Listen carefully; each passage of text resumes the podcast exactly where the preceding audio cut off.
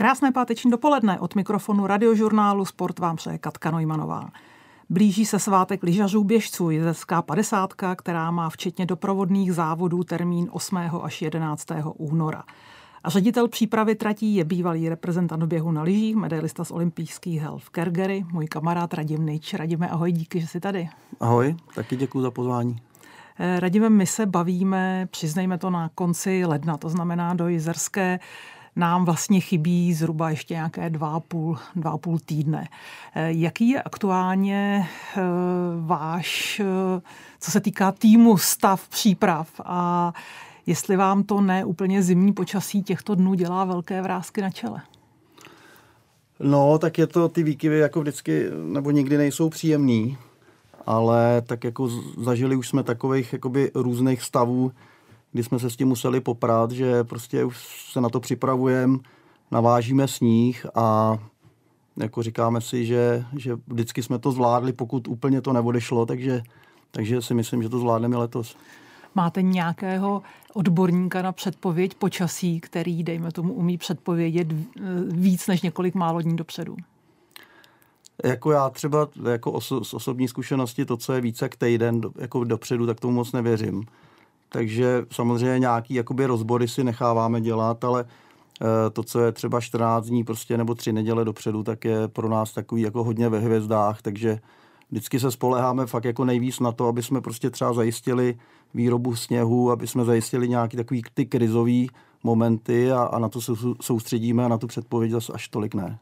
Mluvil jsi o výrobě sněhu, ale padesátka je obrovsky dlouhý závod. Kolik kilometrů tratě jste schopni e, obsáhnout z technického sněhu, který se vyrábí na stadionu Bedřichově?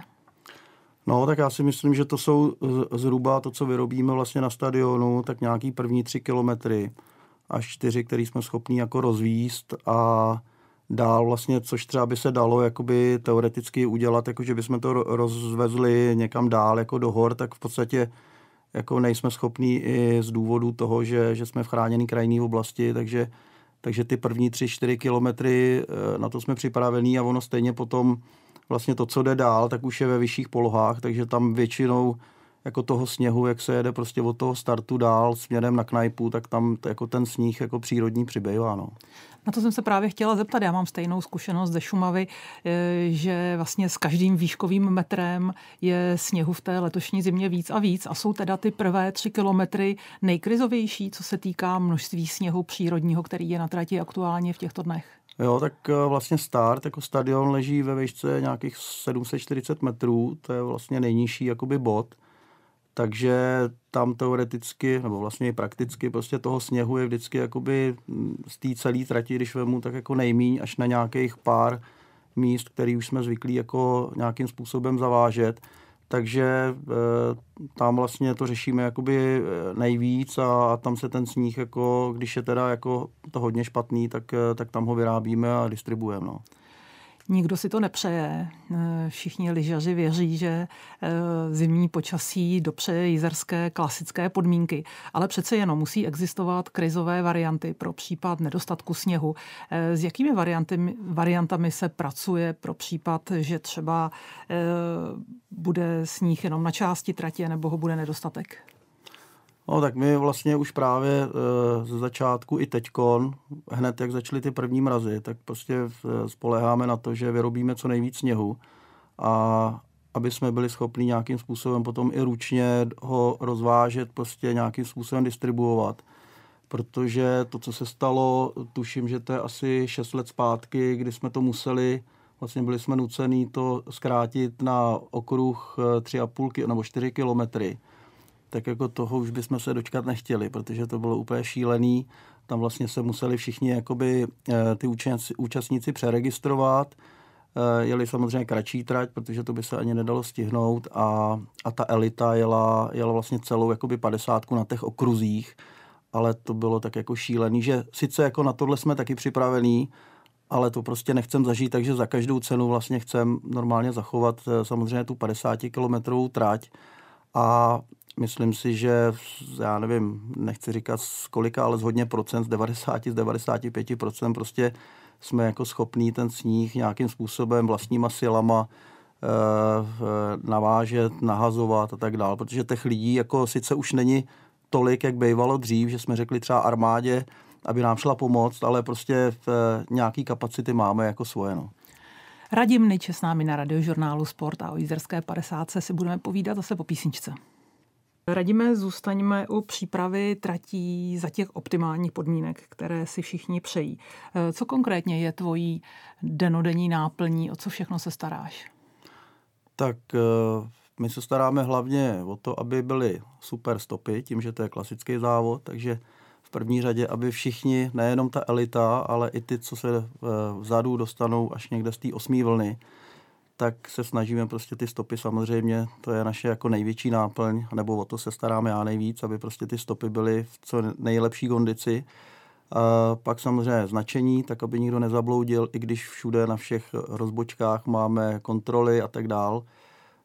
Pak zajišťujeme třeba kontrolu stylu, tentokrát i nově vlastně bude mít lidi, který budou stát s kamerou, respektive s nějakým telefonem, budou i natáčet ty lidi, takže jakoby i takovejhle ten štáb kolem toho vlastně mám jakoby na starosti, aby tam byl dostatek lidí, ale hlavně ty tratě, teda ta trať, aby byla v co nejlepší kondici a aby byla vyznačená dobře.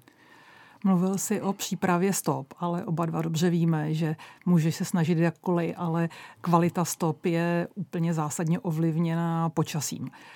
Nakolik vy dokážete ovlivnit to, aby i pro ty, kteří nestartují, dejme tomu úplně na čele, nějaká stopa zůstala? A teď samozřejmě hmm. mluvím o těch turistech, o těch, kteří se také chtějí svést, ale startují v těch zadnějších vlnách. Jo, to říkáš správně.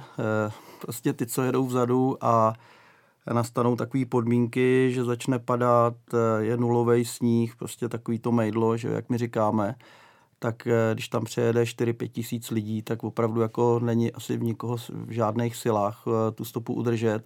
Takže samozřejmě je z velké části potřeba, aby, aby mrzlo, aby byl ten sníh nějakým způsobem kompaktní, aby to, aby to vydrželo, ale i když jezdíme tou rolbou, můžeme jezdit jakkoliv bychom chtěli, i když já nebude chumelit těsně nebo během toho závodu, tak, tak jako potom nikdy to nelze připravit úplně tak dokonale, jak bychom si představovali, když to právě ovlivní tak, takhle jako sněhové podmínky. No. Vkládáš do úpravy stop i některé své zkušenosti ti z doby aktivní lyžařské kariéry? Mám tím na mysli třeba to, že někdo, kdo není lyžař, tak třeba najede stopu ve sjezdu, kde se najíždět nemá, nebo naopak ji neudělá tam, kde už by ji udělat mohl. Ovlivňuješ i toto? Jo, určitě. No. Já si na to právě přesně pamatuju, když jsem vlastně nastoupil do Jizerské padesátky v devadesátém devátém roce. Tak jsem, jako nechci říkat, že jsem tam přišel s něčím novým, to ne, ale dělali se trošku ze mě srandu, protože já jsem e, z těch zkušeností jako ze závodu vždycky třeba říkal, že je potřeba do těch zatáček udělat takovou jakoby klopenku a oni se na mě koukali a tak jako hodně překvapeně, jak mi pak začali říkat e, pan Klopenka, že si vymýšlím takovýhle věci. E, tak třeba to jsem se jako snažil vlastně pro ty závodníky udělat úplně takový to maximum a musím říct, že jako od té doby nějakým způsobem jsme pokročili a, a, a jakoby nějaký zkušenosti samozřejmě ještě z dob, jako když jsem závodil, tak ně, něco málo jsem tam asi přinesl. No. Tebe spousta účastníků Jizerské padesátky zná ještě jako lyžaře. Stane se někdy, že třeba po závodě ti někdo, a teď to řeknu nadneseně, nadává za to, že už tam neměl stopu, jo. Chodí za tebou a chtějí si to s tebou vyříkat a konzultovat, jo, jaké mají jo. zkušenosti z tratě? Jo, tak jako nejvíc teda, co pocituju v dnešní době, že, že čtu maily a, a různí na jako sociálních sítích, se spustí taková občas jako lavina, že jo, těch nespokojených lidí, který, kterým vlastně musím vysvětlovat, že prostě vždycky uděláme jako maximum pro to, aby jsme ty stopy udělali co nejlepší, ale eh, jak říkáš, no, samozřejmě lidi si to vyříkávají pak třeba se mnou a, a já se jim snažím vysvětlit prostě, že za daných podmínek jsme udělali jako maximum, no. Došlo v posledních letech, v době, kdy ty jsi v týmu, k nějaké třeba úpravě tratě, kudy vede? Nebo je opravdu stabilní trať a nijak se v posledních letech nezměnila? No, za těch dvacet pět let, co já tam jsem, tak se ta trať jako měnila několikrát. A vlastně teďkon už posledních nějakých třináct čtrnáct roků vlastně to vedem, dá se říct, stejnou trasou, tak jak se to vedlo úplně jako dřív, jako původně po té klasické magistrále. Jo, protože jsme vymýšleli, když jsme vlastně vstoupili i do Worldloppetu v devadesátém devátém roce, tak jsme se snažili vymýšlet nějakou jakoby třeba ještě trošku těžší trať a to, ale pak jsme vlastně zjistili, že ta široká trasa, když chceme dělat takovýhle závod, aby se tam vešli všichni lidi, je potřeba udělat na, na těch hlavních trasách a vlastně se, jsme se vrátili úplně k té původní a e, myslím si, že je m, jakoby stejně, nebo náročná jak pro tu elitu, tak to je i výzva jakoby pro ty, pro ty další, který nejedou úplně jakoby o ten nejlepší čas. Nezarůstávám teda novými stromky. Ne, ne, ne, to je jako vlastně i o, o, ty, o tu trasu, to jsou samozřejmě trasy nebo všechny jakoby cesty lesů České republiky a my jako ve spolupráci vlastně s lesama se víceméně i přes léto jako se to nějakým způsobem prořezává a s, jakoby s lesama, s ochráncema jakoby spolupracujeme. Radim Nyč je s námi na radio z žurnálu Sport. Radime, ty kromě práce pro přípravu tratí na Jizerské padesátce provozuješ už mnoho let svůj obchod se sportovním vybavením, mimo jiné samozřejmě s běžkami. Stává se ti, že za tebou chodí závodníci z Jizerský, buď před závodama nebo po závodech a chtějí vybavení a ty s nimi vlastně řešíš, co si mají vzít na nohy? Jo, tak to je taková vlastně moje běžná práce, dá se říct moje náplň.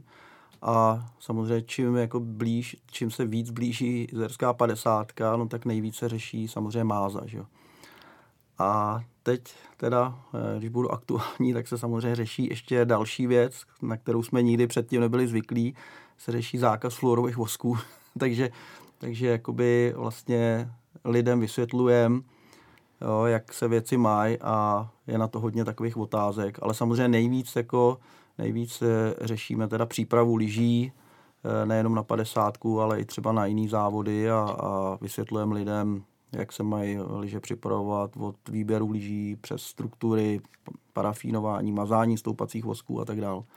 Stane se ti někdy, že za tebou přijde po závodě závodník a řekne, mě to vůbec nejelo, musím pořídit nový vybavení nebo jiný, poraďte mi, kupuju nový lyže? No, my jako... To se stává třeba, že když připravujeme lyže na padesátku, tak my jako samozřejmě těm lidem říkáme, je to hodně o počasí, máme samozřejmě předpověď, testujeme ty lyže ještě před závodem, ale během toho závodu nějakým způsobem třeba se mění, mění i ty podmínky. Takže může se stát někdy, že, nebo se i stalo samozřejmě, že za náma někdo přišel a říkal, ale mě to prostě smekalo, nebo mě to tolik nejelo, jo, ale na to už ty víš sama, že na to my jsme jako z lyžování zvyklí, že prostě ne, po každý je ta máza a ta příprava úplně stoprocentní. Ale nechci se tady chválit samozřejmě, ale většinou, většinou prostě tím, že mám jako dobrý tým a, a máme nějaké zkušenosti, tak samozřejmě ty lyže připravit umíme, ale samozřejmě může se stát, že se někdy úplně stoprocentně to nepovede. To si samozřejmě pamatuju velmi dobře. Nejenom z menších závodů, ale i z těch největších. Jaké jsou třeba trendy v nákupech lyží? Přicházejí na trh nové lyže, existují dokonce lyže čistě na soupaž, což určitě se shodneme, že běžnému turistovi mm. nebo hobíkovi je nedoporučíme, že všem doporučíme, mm. ať si koupí lyže na klasiku, mm. ale jsou lyže takzvané skinové. Po čem lidé takzvaně nejvíc jdou? Co mm. jsou nejlépe prodávané lyže v poslední době? No, tak teď vlastně jakoby se strhla úplně taková lavina s těma skinovejma lyžema, za což já osobně jsem jako opravdu rád, protože si myslím, že to zjednodušilo spoustě lidem opravdu jakoby lyžařský život, když to takhle řeknu. Užívají si to i ti, kteří no, nejsou odborníci přes, na mazání. Přesně, jo, protože jako opravdu namazat jako lyže v, v podmínkách, které se měnějí, když lidi vyrážejí někde na vejlet a hm, nejsou samozřejmě schopní ani ty závodní profi týmy kolikrát namazat, tak jak můžou namazat i obyčejní tur, nebo prostě turisti, kteří se tím nezabývají. Takže myslím si, že tohle je takový asi teďkon v poslední době největší trend, že teda někdo vymyslel ten skin, ten mohair, který, se, který je vložený místo stoupacích vosků ve stoupací zóně. No a pak, jak jsi zmínila, třeba ty soupažové lyže, tak to je vyloženě jako specifikum, kterých se vyrábí jenom pár. Je to víceméně jako pro závodní servis. Samozřejmě jsou taky v prodeji, ale těch lyží se prodá opravdu jenom málo, protože ač teda se spousta lidí, když to vidí, jak ty nejlepší jezdí soupaž, tak i někteří se snaží o to jako taky třeba i si koupit takovýhle speciální lyže, ale je jich jako opravdu hodně málo. Máš to také tak jako já, že nemohu přenést přes srdce, když vidím, jak někdo na docela pěkných lyžích přefrčí silnici posypanou štěrkem? jo, jo, a to, to jsem říkal, to se stává nejvíc vlastně, když si ty lidi to půjčejí z půjčovny, že jo? Tak jako k tomu nemají vlastně žádný vztah a to kolikrát, když vidím, jakože přejedou přes škváru, přes asfalt nějaký a to tak jako mě teda se ježej chlupy úplně na těle, ale jako no, tak je to, je to tak, no. Já mám v tu chvíli tendenci lyžaře vychovávat a říkat jim to nedělejte. Jo, jo, to já, já taky, no, mám to taky podobně nastavený, no, ale prostě, když k tomu nemá člověk úplně jako stoprocentní vztah, tak se tohle stává, no. A ty lyže potom nejedou. Tak. Radim Nyč je s námi na Radiožurnálu. Radime, já jsem na úvod poznamenala to, co většina lyžařů samozřejmě ví, že ty jsi člen bronzové štafety z olympijských her v Calgary, kde ve štafetě byl ještě Pavel Benz, Vašek Korunka, Láďa Švanda. Vy jste byli opravdu extrémně silnou a vyrovnanou generací lyžařů. Jste pořád v kontaktu? Potkáváte se? Jo, potkáváme se, v, myslím si, tak v průměru dvakrát do roka, když nějaký sraz bývalých jako olympioniků, nebo teď jsme třeba přáli našemu trenérovi Bohoušovi Rázlovi, jsme mu dělali takovou zdravici k narozeninám, tak si myslím, že jako zhruba dvakrát, třikrát do roka se vídáme. Štafeta to je speciální umění, protože štafeta nutně nemusí mít obrovskou hvězdu, ale musí být vyrovnaná. O tom se vlastně naší současné reprezentaci může jenom zdát. V čem bylo kouzlo té vaší generace, kdy vlastně nikdo z vás nebyl až zas tak obrovskou hvězdou ve smyslu sbírání medailí, ale byli jste silným týmem? Hmm. Já si myslím, že se to tak jako všechno sešlo, jak říkáš, ne, vlastně do té doby, že jo, jsme nikdo nestál ani na bedně, třeba na svěťáku. Nejlíp jsme byli třeba šestý, sedmý. Je pravda, že vlastně rok předtím už kluci v Obersdorfu na mistrovství světa byli čtvrtý. Takže jako trošku bych řekl možná, jestli se to dá tak říct, jsme se přibližovali, dejme tomu, k tomu výsledku, ale samozřejmě nikdo nepočítal tenkrát v té době, že, že bychom mohli jako brát medaily. Ale asi jsme, jak říkáš, jak jsi zmínila, jsme byli takový vyrovnaný tým, dokázali jsme vlastně jet i v individuálu do desátého místa, což nebylo špatný. A pak asi se to i sešlo prostě zrovna v ten den na té olympiádě, že jakoby to klaplo, no. Právě já jsem se pozastavila na tou vyrovnaností, kdy, když jsem si četla tvé výsledky, tak kromě šestého místa na olympiádě, tam je mnoho umístění někde mezi desátým a dvacátým místem, hmm. které možná v kontextu medailistů zaniknou, ale my asi teď při současné situaci českého lyžování dokážeme teprve docenit to, co to znamená být někde mezi desátým a dvacátým místem. Byla to hodně, myslíš, práce Bohouše Rázla, vašeho trenéra, vy jste byli docela jakoby silný tým hmm. dohromady, držený zkrátka, jo, hodně jo. se trénovalo, anebo opravdu to bylo tím, že se sešla vyrovnaná generace a e, pak už se zase vlastně taková podobná generace sešla až okolo Lukáše Bauera, Martina Koukala. Hmm. No já si myslím, že e, to bylo daný taky tím, že byl jako velký výběr vlastně z těch všech lidí, který jsme lyžovali, protože já říkám, když e, jsme startovali na mistrovství republiky v dospělých, tak nás startovalo vždycky minimálně sto, sto dvacet. Jo. Dneska, když je mistrovství republiky, tak já si myslím, že je tak polovina maximálně. Jo. A ta kvalita je možná někde jinde. No, takže jakoby i ta motivace, o tom by se dalo dlouho povídat, ale vůbec ta motivace naše tenkrát jako nějakým způsobem se vyšvihnout, vůbec se nominovat na světový pohár, na mistrovství světa, na olympiádu byla obrovská, protože nás tam stálo v řadě opravdu jako několik. Jo. Takže myslím si, že hlavně ta motivace byla uh, velkým jakoby zdrojem toho. Uh, Bohouš Rázl, náš trenér, taky prostě výborný psycholog, který nás do toho dokázal jakoby zatlačit a motivovat. Prostě z tohohle pohledu fakt jako výborný trenér. No a byla prostě úplně jiná doba, než je teď. No. Dneska uh, my jsme tenkrát vlastně, nebo vůbec jakoby ta společnost uh, měla, neměla takový výběr tolik toho, co dělat a hlavně vůbec i tu motivaci, kterou jsme měli, aby vůbec jsme se dostali třeba do zahraničí. Že? Takže to byla silná věc. Pak je zajímavá ještě jedna věc. Vaše generace byla úspěšná ve štafetách a a pak v padesátkách. No. To znamená vzdálenosti deset kilometrů. Štafety se jezdily na čtyři krát deset mm. a pak padesátky, kdy to nebyl jenom ty, ale to byl Pavel Benz, mm. to byl později Jirka Teplý. E, máš vysvětlení pro ty vzdálenosti?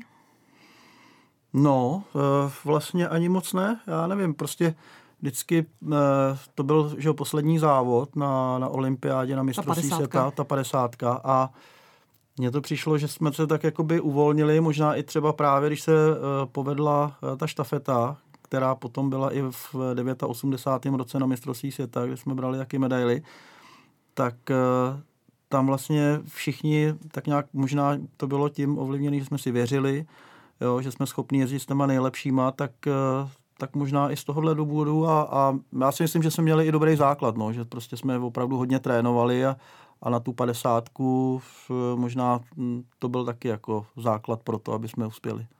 Probrali jsme vaší generaci, ale pojď k té současné. Jak moc sleduješ současné lyžování? Baví tě sednout si k televizi, ke světovému poháru, k mistrovství světa, k olympiádě? Jo, baví mě to hodně, no. Pořád, pořád vlastně Pořád prostě k tomu mám vztah, že jo, a to, co člověk zažil, no, tak jako přenáší pořád dál a srovnává trošku a jako baví mě to hodně, no.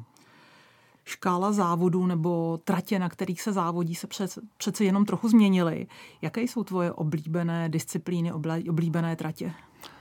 No, tak mě hodně baví sprint, možná i z toho důvodu, že vlastně to sleduju jakoby z toho pohledu, že mě vždycky jako ten sprint šel, ale neměl jsem tu možnost v něm závodit, protože za nás jako součástí světového poháru ten sprint ještě nebyl. A jezdili jsme vždycky nějaký spíš takový vedlejší závody. A hrozně mě to baví, no, jako jak, jak skateovej, tak klasický sprint. Takže myslíš, že kdyby sprinterské závody byly na programu v době, kdy ty si závodil, že by to byla tvoje disciplína?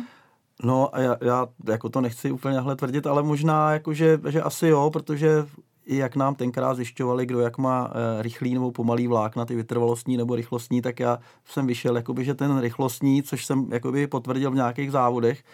Takže jo, možná, že třeba nějaký dobrý výsledek by se mi povedl, no, třeba.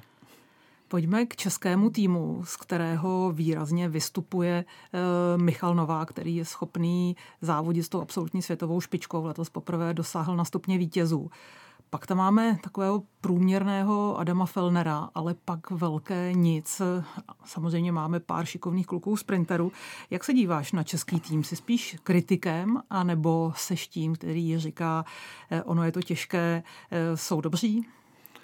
Jsou dobří, mají to těžký, já říkám, aby vlastně se nějakým způsobem motivovali a aby dokázali třeba předvíst to, co Michal Novák, tak jako toho obdivu. Jo, opravdu ho obdivuju, protože když teďkon zajel druhý místo na svěťáku, tak to byl prostě super extra výsledek. A nejenom to, jo, on prostě už předtím dokázal, jakože je výborný, dokázal jet prostě do desítky, do dvacítky, což málo kdo ocení.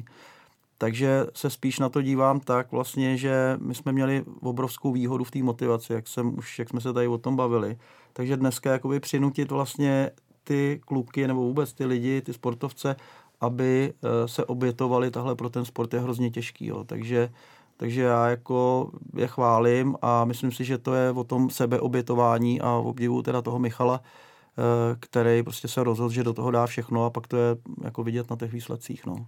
Mužskému běžeckému lyžování eh, dominují Norové.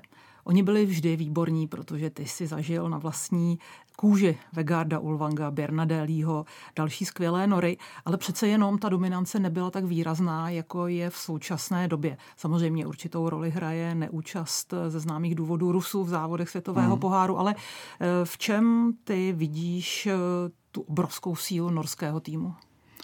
Tak uh, asi myslím v první řadě, že hraje roli to, že mají jako výborné podmínky, uh, mají ten systém propracovaný, tu základnu uh, norského lyžování, kdy prostě oni můžou vybírat ze stovek, možná tisíců jakoby uh, lyžařů, je obrovská oproti prostě jiným zemím a je to prostě sport číslo jedna tam a uh, říkám, jako největší asi uh, největší rozdíl je v tom, že mají obrovskou základnu a potom hlavně taky i, že můžou pokračovat dál, kde tady máme největší úbytek vlastně někde, když ty děti jdou do puberty a začnou studovat, jo, tak tam ty školy, vlastně ty sportovní gymnázia, si myslím, že jsou na trošku jiný úrovni a dělají jim daleko jakoby větší úlevy a víc soustředění a tak dál, vlastně než je u nás, no.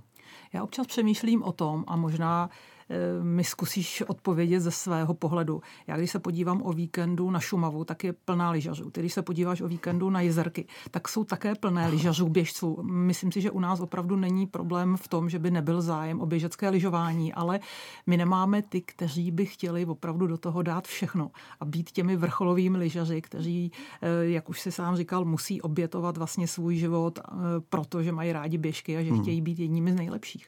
Přesně jak říkáš, to jako člověk, když vidí, když přijede do středisek, jako je na Šumavě u vás nebo u nás v Bedřichově, vlastně těch lidí, kteří se pohybují na těch běžkách, tak si řekne, že jsme opravdu snad běžkařský jako národ, jo.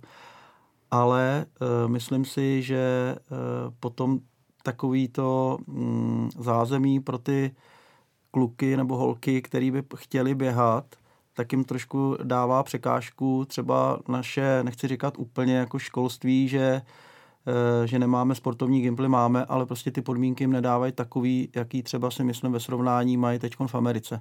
Jo, nejenom střední školy, ale hlavně potom teda vysoké školy, protože u nás je potom, my máme základnu velkou v oddílech, třeba na Dukle těch dětí, to jsou stovky, ale pak je vidět hrozný jakoby úbytek právě v, v tom věku někde kolem těch patnácti let, kdy začnou ty děti studovat, a už vlastně jakoby je neudržíme v tom. Lyžař Radim Nyč posledních pár minut s námi na Radiožurnálu Sport. Radime, probrali jsme kde co, ale co ty a běžky? Když nejezdíš po trati Jizerské padesátky, svezeš se pro radost anebo trošku někdy i v tempu? Hmm, řekla jsi to, řekl bych úplně přesně. Nezávodím, číslo si neberu a jezdím si úplně pro radost a když chci, tak se zastavím. Když mám jakoby radost toho, nebo mi to trošku jde, tak si i zrychlím, většinou to je po rovině ve sjezdu, takže fakt jako si jezdím pro radost. Jakou techniku volíš? Ty jsi byl vynikajícím bruslařem, mám pocit, že o něco lepším než klasikem, jestli si dobře jo. pamatuju na tvou kariéru, jaké liže volíš? Tak ze začátku jsem opravdu jako, když vemu už tu pasivní kariéru, turistickou, tak jsem víc jako bruslil, ale teď se vracím zase ke klasice. Tam se dá popojit. Tam se dá, přesně, tam se dá popojit. Je to takový přirozenější, řekl bych, a nechci říkat, že si to člověk víc užije, ale spíš si to vybírám i podle typu sněhu. Přesně tak, nechce se ti mazat klistry, že?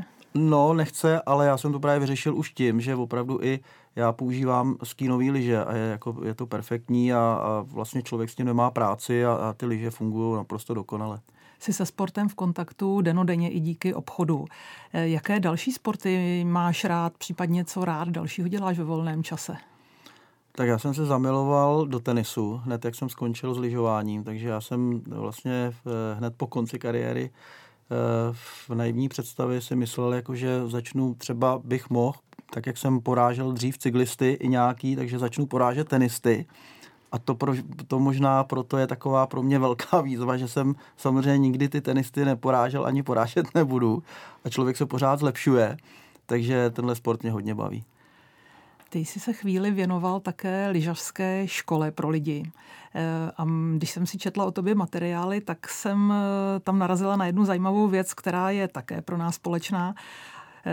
Co radíš lidem, kteří jsou amatéři, chtějí se naučit dobře lyžovat, ale mně se nikdy nedaří jim vysvětlit, jak jezdit po jedné lyži, protože to bych řekla, že je ten zásadní rozdíl mezi lyžařem, který je opravdu dobrý lyžař, závodní lyžař a někdo, kdo je třeba fit, jo. je na tom fyzicky strašně dobře, ale už se na té jedné lyži nenaučí jezdit. Máš jo. nějakou radu? To je, to je dobrá poznámka, protože přesně tohle to samozřejmě řešíme vždycky na těch kurzech. A já se snažím těm lidem jako říkat, že vlastně to je úplně jednoduchý, ať v tom nehledají žádné složitosti. A vždycky jim říkám, třeba představte si, že stojíte jako na zastávce autobusový a stojíte prostě na jedné noze, jako jo, přirozeně stojíte na jedné noze. A teď si jenom představte, že teda jako na té jedné noze trošku se svezete. A nic, o ničem jiným to není. Jenom o tom, abyste přenesli rovnováhu z jedné nohy na druhou. A daří se jim to? Jo, jako docela jo.